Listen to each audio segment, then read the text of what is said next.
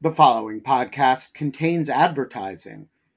To access an ad-free version of the Lawfare podcast, become a material supporter of Lawfare at patreon.com slash lawfare. That's patreon.com slash lawfare. Also, check out Lawfare's other podcast offerings, Rational Security, Chatter, Lawfare No Bull, and The Aftermath. Life is full of what ifs. Some awesome, like what if AI could fold your laundry? And some, well, less awesome, like what if you have unexpected medical costs? United Healthcare can help get you covered with Health Protector Guard fixed indemnity insurance plans. They supplement your primary plan to help you manage out of pocket costs. No deductibles, no enrollment periods, and especially no more what ifs. Visit uh1.com to find the Health Protector Guard plan for you.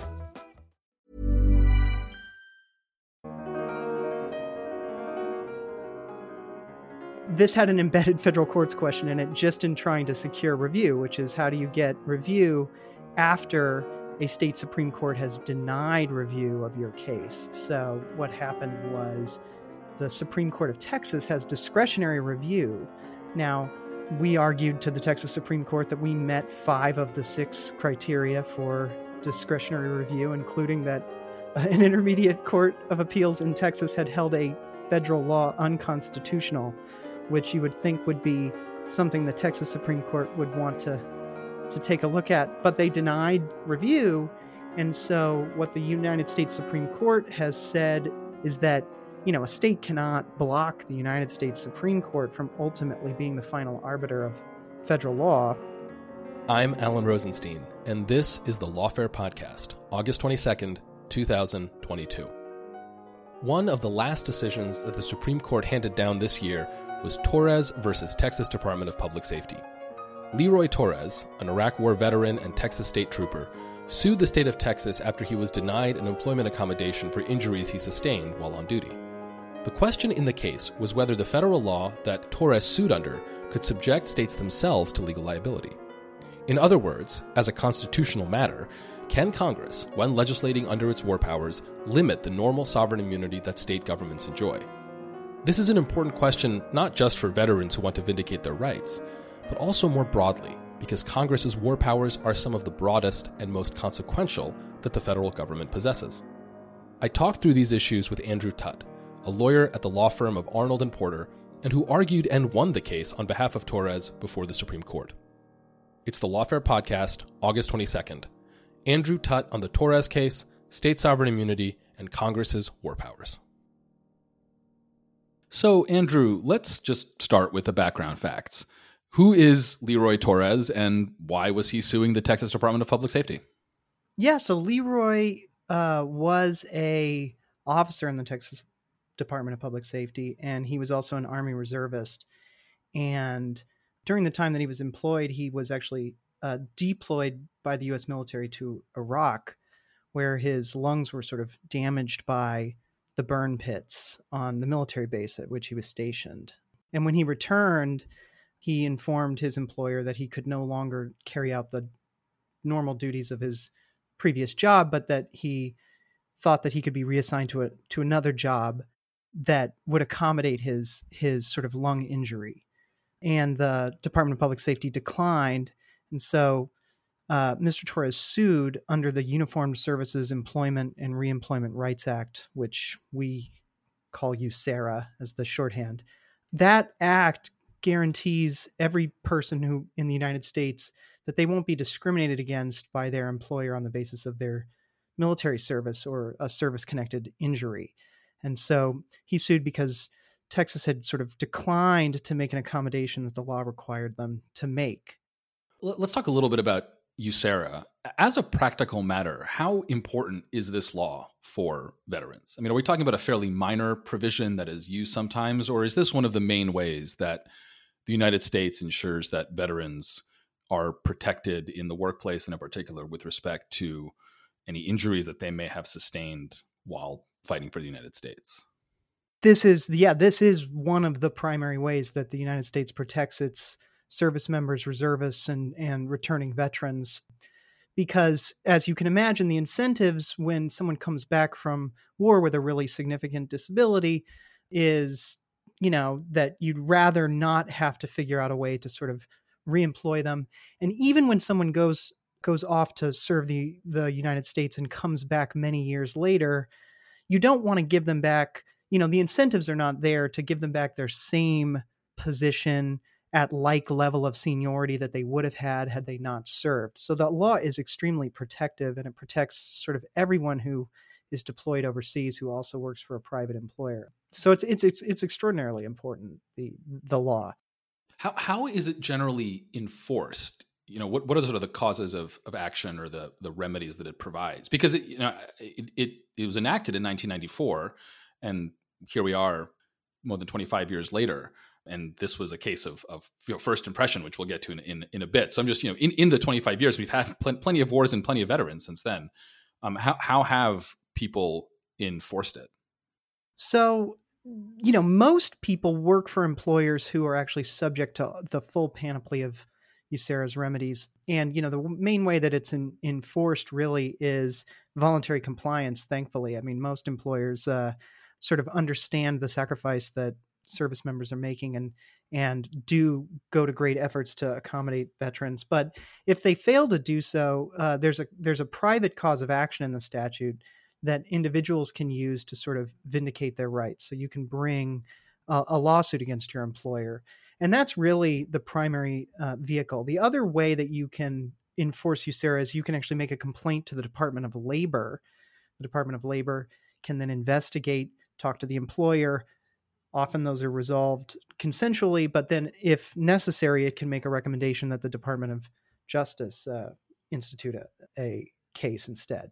So, in previous cases where someone has brought a or has sued the employer, it, has the issue just been that these have been suits against private employers, and so the issue of sovereign immunity hasn't hasn't come up. I guess what I'm trying to ask in a somewhat roundabout way is is why it took more than 25 years for for this this kind of case to to come up. Well, so and this and this gets into something, you know, USERRA in its modern form goes back to 1994. That's when it was codified and named USERRA. But um, you know, the roots of the law go back much, much further. You know, it's been around for a long time. And Congress has been very attentive to the law. And one thing that they did was that they amended the law in the late 1990s after the Supreme Court decided Seminole Tribe, a case about the very issue, or at least related to the issue that was at issue in this case. And what they did was they put all actions against state employers. So people were bringing actions against their state employers in federal courts. And in fact, almost every federal court had ruled that states could not assert 11th Amendment immunity against suits under the pre existing laws up until Seminole Tribe. So there was actually a, a, big, robust body of law that said that what they ultimately confirmed in Torres was correct that you could sue a state. But Seminole Tribe made Congress think that perhaps now the cause of action was at risk. And so they amended USERRA to say that you could sue in state courts so states would not assert sovereign immunity uh, under the 11th Amendment. And these cases began to be litigated in state courts. And actually, there have been many, many cases brought in state court over the last 25 years. Um, it's just that state court is in many ways less visible. Then the other unfortunate thing was that no one was really succeeding in their suits in state court. So you would you would take the case up and the the state supreme court would say that Alden versus Maine, another case that's in this case, had sort of barred the actions in state court as well. So you, you mentioned some of the sovereign immunity cases, Seminole Tribe, Alden v. Maine. Let's take a moment and step back, and I'm gonna I'm gonna ask you an unfair question, and it's unfair because I teach this stuff to my law students, and I can't answer this question, but maybe you can. Can you just explain sovereign immunity?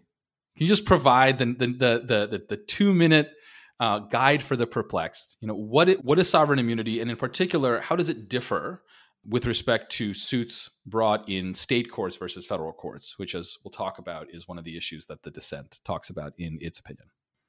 That is that is a huge challenge. I'll say that the most basic thing that you can say about sovereign immunity is is just the principle that a person may not sue a state without the state's consent. That is that is fundamentally what sovereign immunity is. And just practically, it means that in most situations, most of the time, if you want to sue a state, you basically can't unless there's some specific provision that has outlined exactly the parameters under which the state will allow you to sue it. And this principle even, you know, applies within states, suing cities and municipalities, for instance, under state law. Also, there's the the principle filters down. But that, in a nutshell, is the only thing I think that everyone agrees is sovereign immunity. Anything else I could say about sovereign immunity is contested in the both in the courts and in the scholarly literature. But I can tell you that it is the principle that you can't sue without the state's permission. That was a marvelous elevator pitch description of, of sovereign of sovereign immunity. I, I knew you'd come through. As a general matter, you know, does sovereign immunity distinguish between suits against a state in its own court or its own court system versus suits against a state in the federal courts, or are those equally you know, quote unquote, offensive to the dignity of the states for those who are really into sovereign immunity. Well, so already we've gotten into a hot, hot contested topic. Um, there are three views. One view is that states have sort of less, they have junior varsity immunity in their own courts, but big immunity in federal court.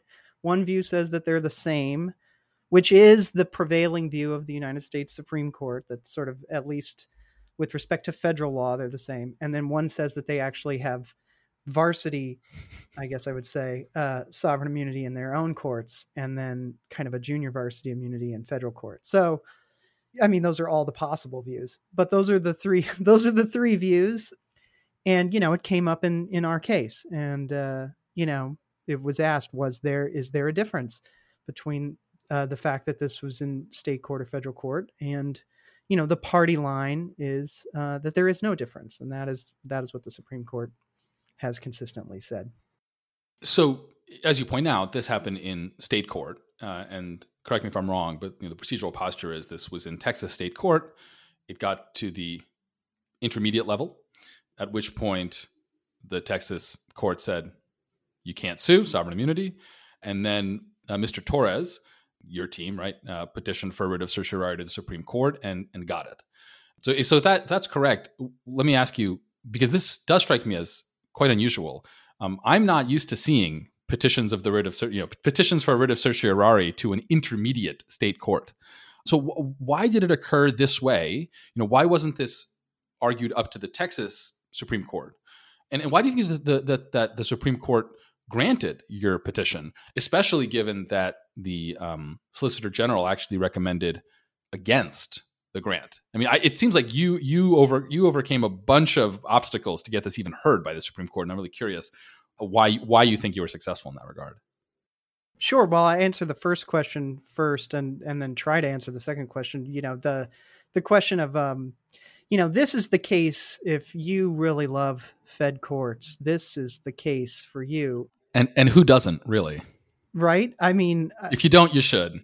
I had the I had the the privilege of having the greatest federal courts professor teaching uh, Judith Resnik. So if she's listening, and you know, this had an embedded federal courts question in it, just in trying to secure review, which is how do you get review after a state supreme court has denied review of your case? So what happened was the Supreme Court of Texas has discretionary review. Now, we argued to the Texas Supreme Court that we met five of the six criteria for discretionary review, including that a court, an intermediate court of appeals in Texas, had held a federal law unconstitutional, which you would think would be something the Texas Supreme Court would want to to take a look at. But um, but they denied review, and so, what the United States Supreme Court has said, sort of over many years, as an interpretation of its jurisdiction, is that you know a state cannot block the United States Supreme Court from ultimately being the final arbiter of federal law or federal questions. So if you exhaust and a court that had the chance to take review doesn't, at once you've done that, you may petition the US Supreme Court. So we asked Texas, Texas said no. So then we asked the US Supreme Court. I will tell you, usually the US Supreme Court, I think, takes a takes a sort of a, a cue from the higher court of the state and says, like, well, if it's not important enough for the Texas Supreme Court, I'm not sure it's important enough for us.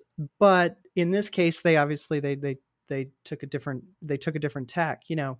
So we did have the case does not feature many of the things that people who regularly practice before the Supreme Court think of as as things that you want a case to have if you're thinking that you want to get the Supreme Court to take review. So there was no conflict among courts. They were all in agreement that you could not sue.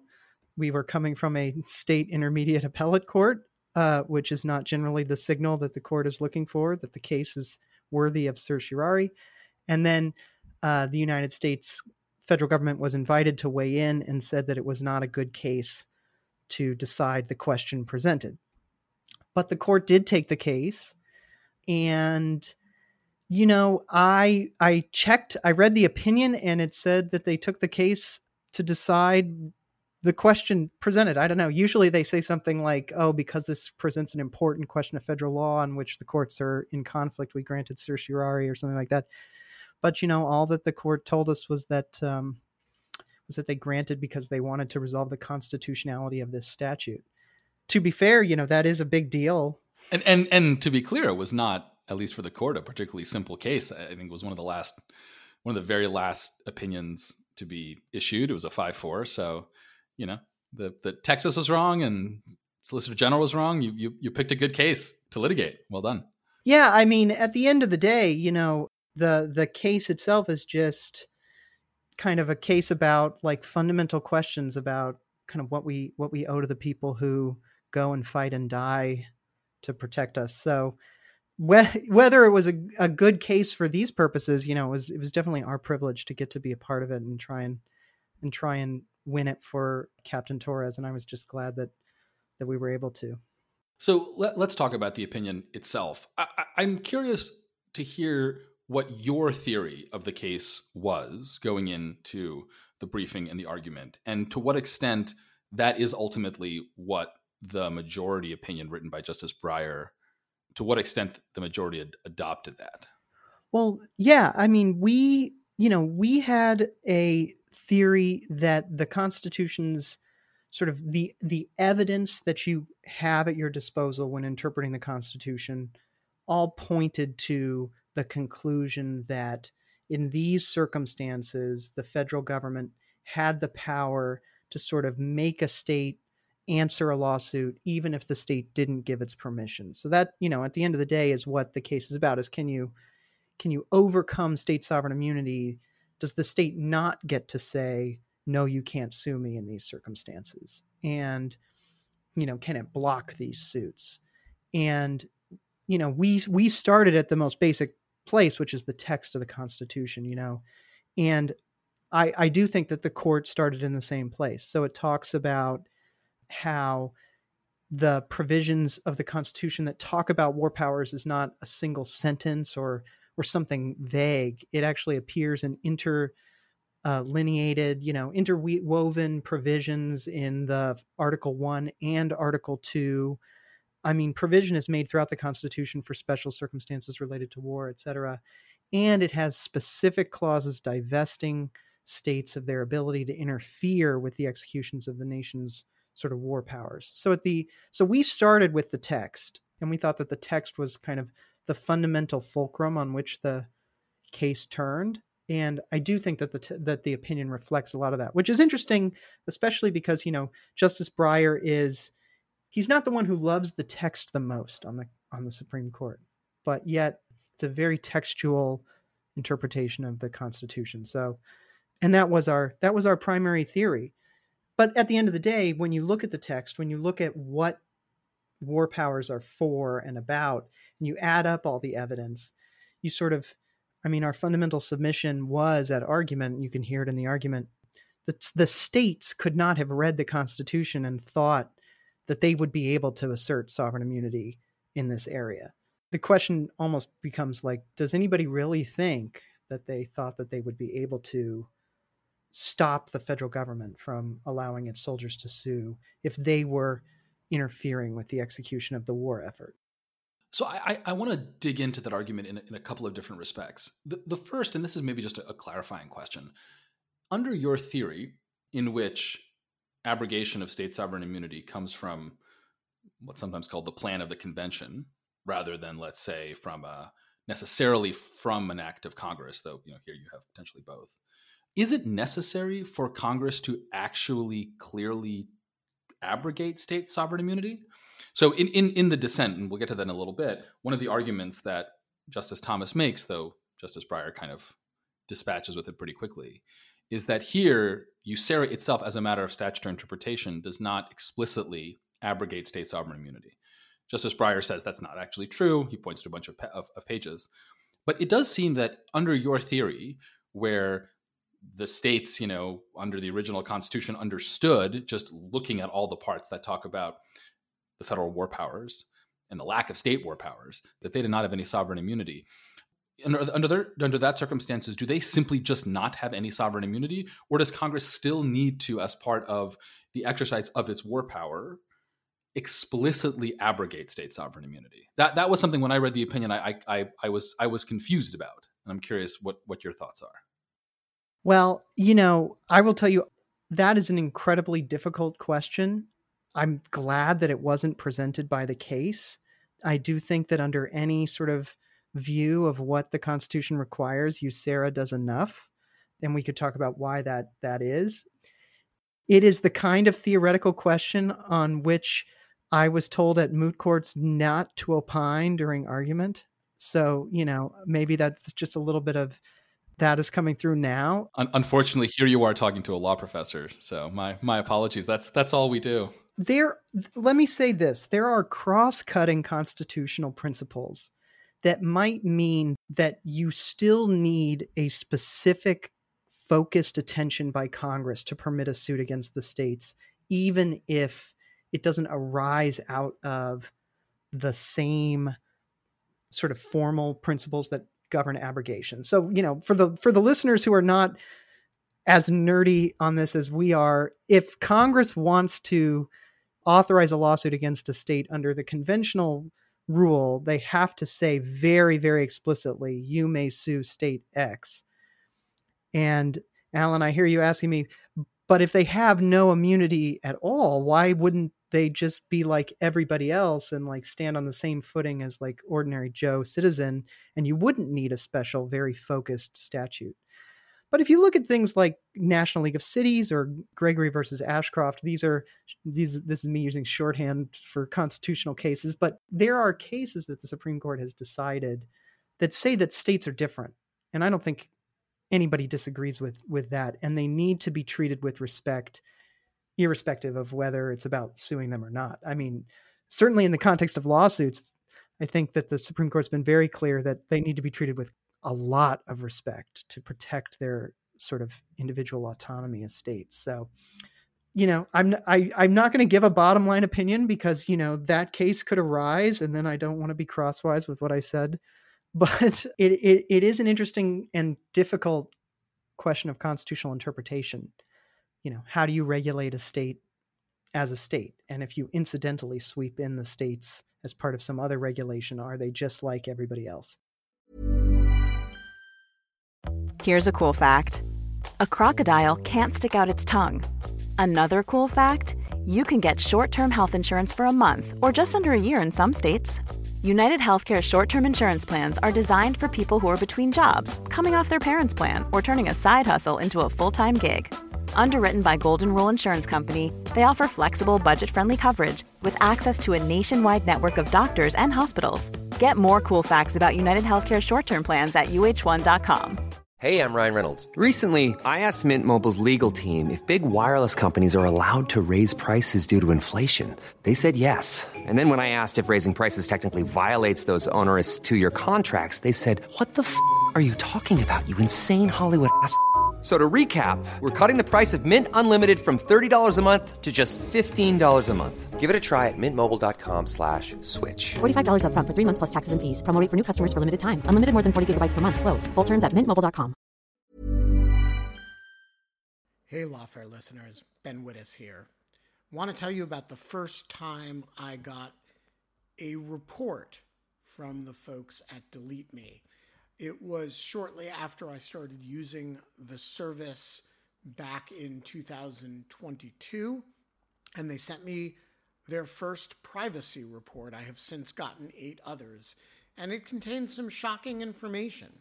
They had removed my data from 56 separate data brokers, that this had included 133 separate records, including 621 individual pieces of personal information. Uh, the data broker with the most information about me was a company I'd never heard of called People by Name. And here's the thing since then, every couple of months, I've gotten another privacy report from Delete Me, and it always contains more information that they have removed from the data brokers about me. In the second report, they informed me they had removed my stuff from 41 data brokers and that the one with the most information about me was called HLEC. I have no idea what HLEC is. So the other day, I got my latest report, and it includes 15 more data brokers with my personal information, 113 pieces of personally identifiable information, Big culprit this time is something called My Life. Well, I want to tell you that they don't have My Life anymore. And that is why I recommend Delete Me. As this little anecdote shows, there's a lot of my data out there, and these companies keep acquiring it and making it available to anybody who can pay. And I have uh, slept a little bit more easily ever since I found a, a, solution to this problem. And I want to stress, as I do every time, that I started using this before Delete Me started advertising with Lawfare. Delete Me finds and removes any personal information you don't want online and it makes sure it stays off. And that's the point of this little story that, you know, they keep coming back. You can get it removed once, but they'll put it back and then Delete Me comes and takes it off again. It's a subscription service that removes your personal information from the largest people search databases on the web and in the process helps prevent potential identity theft, doxing, and phishing scams. Delete Me sends you regular personalized privacy reports, just like the ones I've been describing, showing what info they found where, where they found it, and what they removed. And critically, as this story reflects, it isn't just a one time service. It's always working for you, constantly monitoring and removing the personal information you don't want on the internet. It does all the hard work of wiping you and your family's personal information off the web. Data brokers hate Delete Me, which is why I like it. Your profile is no longer theirs to sell. So take control of your data and keep your private life private by signing up for Delete Me, now at a special discount for our listeners. Today, get 20% off your Delete Me plan when you go to joindeleteme.com slash lawfare20 and use promo code lawfare20 at checkout. The only way to get 20% off is to go to joindeleteme.com slash lawfare20 and enter code lawfare20 at checkout. That's joindeleteme.com slash lawfare20, code lawfare20. So the, the other question I wanted to ask about your argument and the majority's opinion is it does strike me that suits brought under or pursuant to the war powers, to Congress's or to the federal government's war powers, are the best case for your argument because for both a variety of textual reasons and practical reasons, war powers and foreign relations generally is where the federal government's interest is highest, where the need for federal uniformity is highest, or federal supremacy, perhaps better said, is is highest. Are there other provisions or other subject areas you think where a, a, a, similar argument could be made to this level of certainty and where these kinds of issues come up right? You know perhaps bankruptcy i mean there are other cases like this but i'm just i'm curious where would you rank in other words states being subject to suit under the war powers versus under other provisions of the constitution? Or is this the kind of best case for your argument?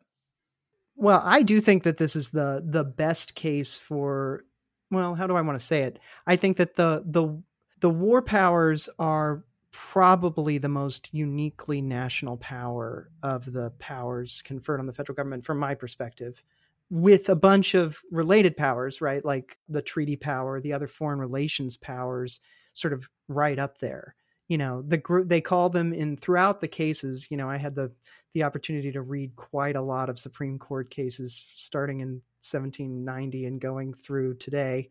And this shorthand for the great national powers of war, peace, and treaty making are referenced as sort of a phrase that appears and reappears over centuries in the Supreme Court cases. And, you know, I mean, honestly, you know, there is that there are cases that say things about the commercial regulatory powers being just as important or or of equally high importance. But I think, as far as as I'm concerned, where I draw the line is the foreign relations powers, the looking out, where where we are not 50 states but one nation. That is where the states sort of lose their ability to assert sovereign prerogatives. They may have other there may be other limitations, and this was quite a feature of argument, but their sovereign prerogative is really a feature of our internal organization of our of our nation. Now, I have to tell you, you want to talk about like the most like contested areas of like law and constitutional interpretation. This is just one man's perspective on this, but that that is how I that is how I I draw the line. And I you know, and I was asked to argument this, you know, if you just rejiggered the argument in Seminole Tribe to a plan of the convention argument, could you just you know, because Seminole Tribe went off on formally a different legal theory you know, my answer is no. I think Seminole Tribe is about ultimately a a set of powers that are domestic, not international, and so don't have the same implications. So I, I will admit, I, I find your position and I find the majority's position pretty conclusive, and yet this was a five-four decision, um, one of the last decisions of the term, which presumably meant that you know the justices were thinking pretty hard about this you know, as uh, as Justice Brennan, uh, I don't know if this is true or apocryphal, but even if it's apocryphal, it's one of those, uh, as they say, too good to check. As he used to tell his clerks, the most important the most important thing in the Supreme Court is being able to count to five. You you you you you got to five, and and that's all that matters ultimately. I, I am curious, what do you make of Justice Thomas's argument and the fact that it wasn't just Justice Thomas who you don't have to agree or disagree, but I, I, will say this from my end, sometimes has somewhat idiosyncratic solo opinions or idiosyncratic Thomas plus Alito opinions. He got uh, Justices Gorsuch and Barrett on board. They clearly were willing to issue an opinion that would, practically speaking, impede a, actually a very important way that the United States ensures military readiness and takes care of its its veterans, despite as you point out, it being pretty clear that one of the most important federal powers, and honestly, one of the main reasons why we scrapped the Articles of Confederation and rewrote the Constitution, you know, back back in the late 18th century, was because of a lack of a strong national foreign policy and, and military apparatus. What, what, do you make of their argument, and and uh, you know, what what is your most charitable reading of where they're coming from in the dissent? I think the the dissent is very persuasive. I mean, I think the majority opinion is more persuasive personally, but but the dissenting uh, opinion by Justice Thomas, I think, is is is quite powerful and raises you know really sincere issues. You know, I mean, one thing that he points out is that they had built a substantial body of precedent, constitutional precedent on sort of a framework understanding of the Constitution that the majority was, in some sense, not overturning, but cutting into with rationales that that you know i think he makes a good point like could be seen to undercut some of those earlier the foundation of some of those earlier opinions and of course you know that is sort of the first step toward precedent, sort of a, an entire sort of area of precedent starting to unravel is when you're starting to decide cases that are undermining sort of the fundamental precepts of earlier cases. Now, we insisted that was not how we we were framing up the case, but uh, it comes through in the majority opinion a little bit more clearly that they they apply a test ultimately that does have tension with the rationale of Seminole Tribe, and so you know I do think obviously like that's very important you know they are a constitutional court and like people make decisions congress legislates builds whole you know frameworks around that. So i thought that was very persuasive i also thought going to the exact same point those earlier cases are decided on a very on a rationale about the constitution that i don't think is necessarily crazy which is you start from the the, the framework of everything not explicitly granted to the federal government is reserved. And if you have that like framework, and I think there's lots of reasons to have that framework as a default rule, then you can't authorize suits against the states because that was just never given. That was just never conferred. And sort of, I think that he makes he makes a good point. I mean, I think more, it's he's speaking more about precedent, but he does talk about sort of that fundamental premise which underlies those early cases. I thought it was interesting. Nobody, I don't know anybody who sees this area of laws as easy, the answer as like obvious.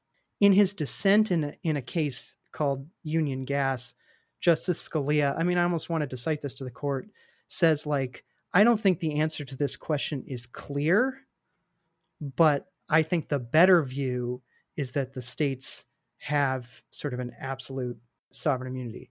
And so you know i thought that was that was interesting. You know he did do that sometimes in his opinions and sort of show his hand where it wasn't not everything was absolutely certain. He's like you know i don't i don't think that this is obviously my way but i i think it's not your way so i do i, I find the dissent quite quite compelling i mean but the i do think the majority for various reasons having to do with sort of adding up all of the evidence available comes to the right result. I mean, it's just about taking all that evidence and trying to figure out ultimately what does this what does this document mean and how was it designed to structure the nation? And so, you know, I hold with the majority, but you know, even Justice Kagan is only she's she concurred separately to say, you know, I'm kind of in both camps.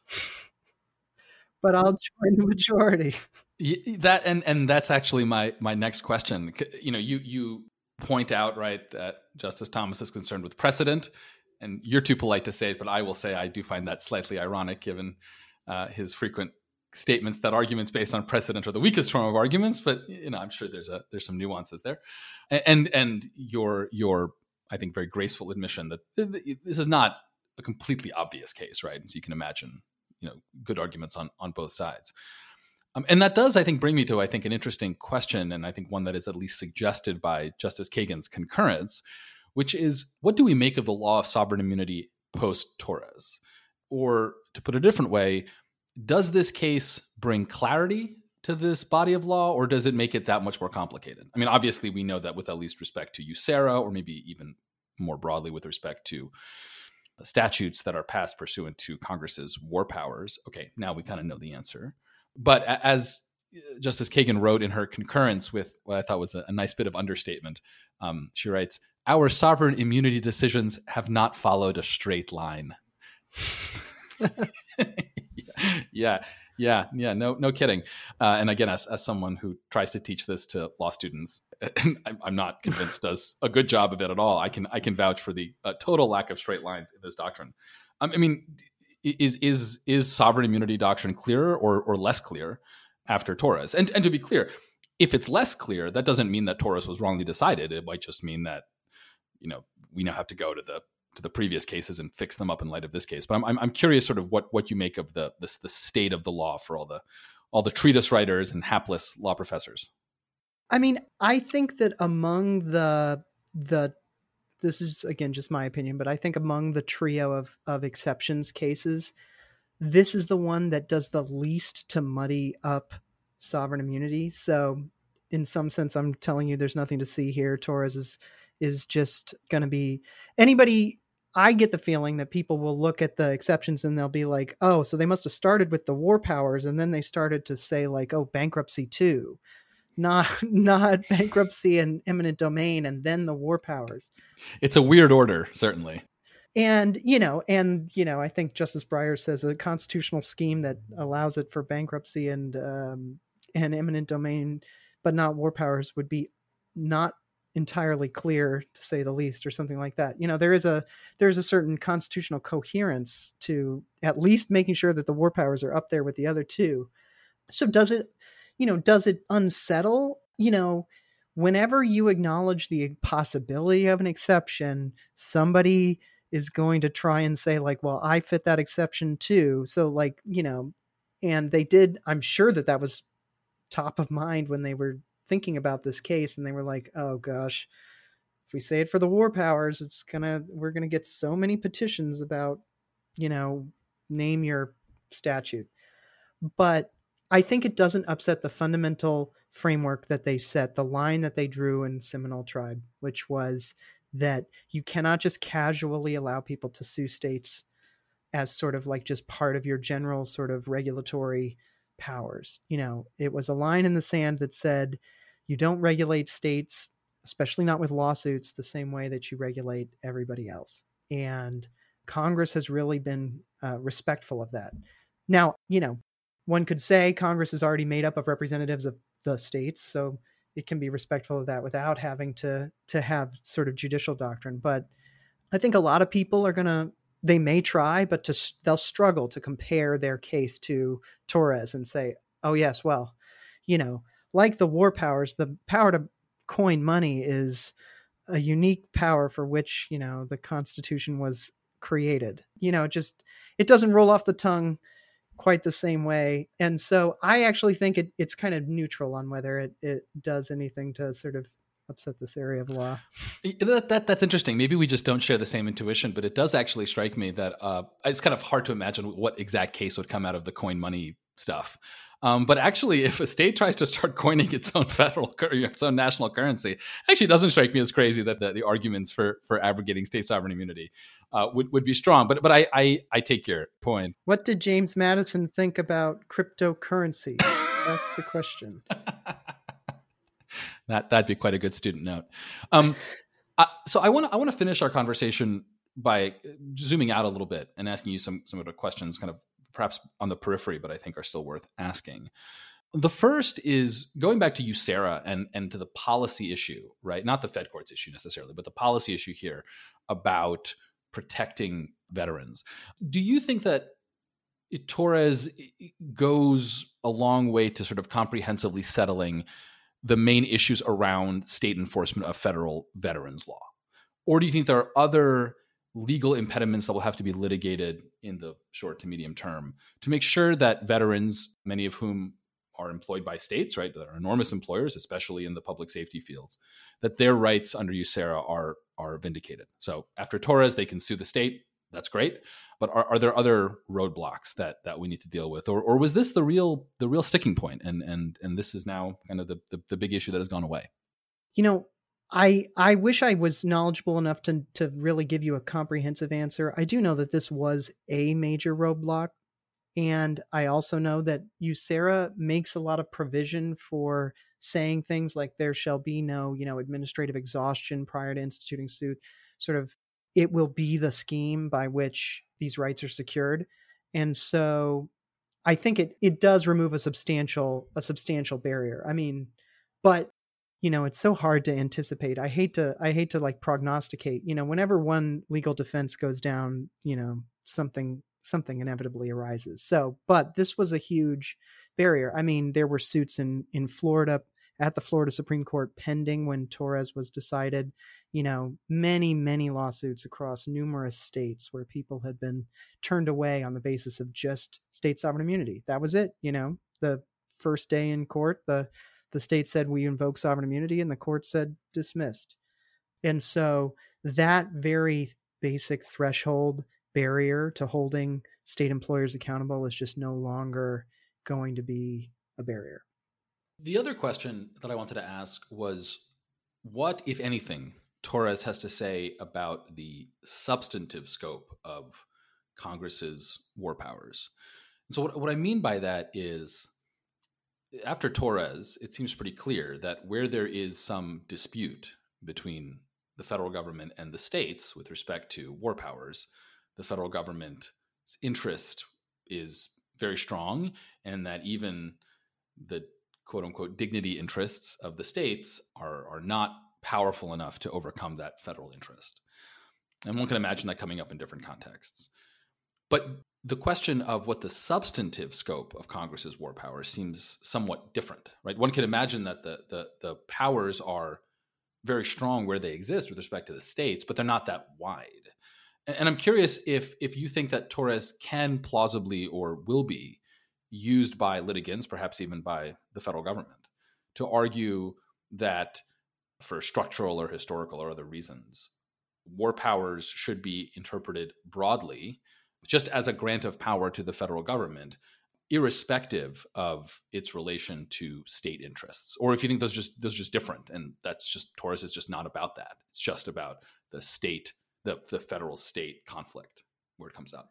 Well, as you know, the the Supreme Court does not opine about the scope of Congress's war powers very often. And so, you know, when it does do that, that case reverberates certainly through executive branch lawyering for a lot of propositions that you and I read in the opinion and we just think like, well, that's just like throat clearing before they get to the main issue and those are going to be important statements for uh, executive branch lawyers going forward. So, you know, I think the opinion endorses the broad and sweeping statement about the the war powers from United States versus O'Brien. And so like that I would fully expect will now instead of having to go all the way back to 1968 for that proposition, you will see that the they'll be like the Supreme Court of the United States only recently reaffirmed that these powers are broad and sweeping and and then you'll see yeah I think some arguments by analogy I mean it was never really said so frankly but that the, the part of the case was sovereign immunity is very very important but the war powers are very very importanter. And that's like our argument. And you know i mean at one point justice barrett said you know a big part of their argument is that isn't sovereign immunity small potatoes compared to some of the other things that the states were divested of in this area of law? And you can certainly see a flavor of that from the opinion. And so i would not be surprised if executive branch lawyers again working working because they are the primary a, a group that primarily works with war powers issues were to make those kinds of comparisons and say like if the war powers are capable of of sort of displacing state sovereign immunity then we think they can be used to do this. And of course it's just a background assumption of the case that authorizing a cause of action for money damages is part of the war powers that it's that it's a a core part of the raise and support armies clauses. So there's lots of things in there that you might see play an important role in analyzing yeah the breadth and depth of of the war powers. Um, now i would say you know fully consistent with what the war powers are their breadth and depth others might others might disagree well i think uh, this is a good place to leave it uh, andrew congratulations on the victory and thank you for coming on and walking us through this complicated but very interesting and uh, for both immediate and long-term reasons very important case thanks for having me on The Lawfare podcast is produced in cooperation with the Brookings Institution. You can get ad-free versions of this and other Lawfare podcasts by becoming a Lawfare material supporter at patreon.com slash lawfare. You'll also get access to special events and other content available only to our supporters. Please rate and review us wherever you get your podcasts. Look out for our other podcasts, including Rational Security, Chatter, Allies, and The Aftermath, our latest Lawfare Presents podcast series on the government's response to January 6th. Check out our written work at lawfareblog.com, and you can also buy Lawfare swag at thelawfarestore.com. The podcast is edited by Jen Patja Howell, and your audio engineer this episode was Cara Shillenn of Goat Rodeo. Our music is performed by Sophia Yan. As always, thank you for listening. This message comes from BOF sponsor eBay. You'll know real when you get it. It'll say eBay Authenticity Guarantee. And you'll feel it. Maybe it's a head turning handbag, a watch that says it all, jewelry that makes you look like the gem, or sneakers and streetwear so fresh every step feels fly. eBay gets it. So look for the blue check mark next to that thing you love and be confident that every inch, stitch, sole, and logo is checked by experts. With eBay Authenticity Guarantee, you can trust that feeling of real is always in reach. Ensure your next purchase is the real deal. Visit eBay.com for terms.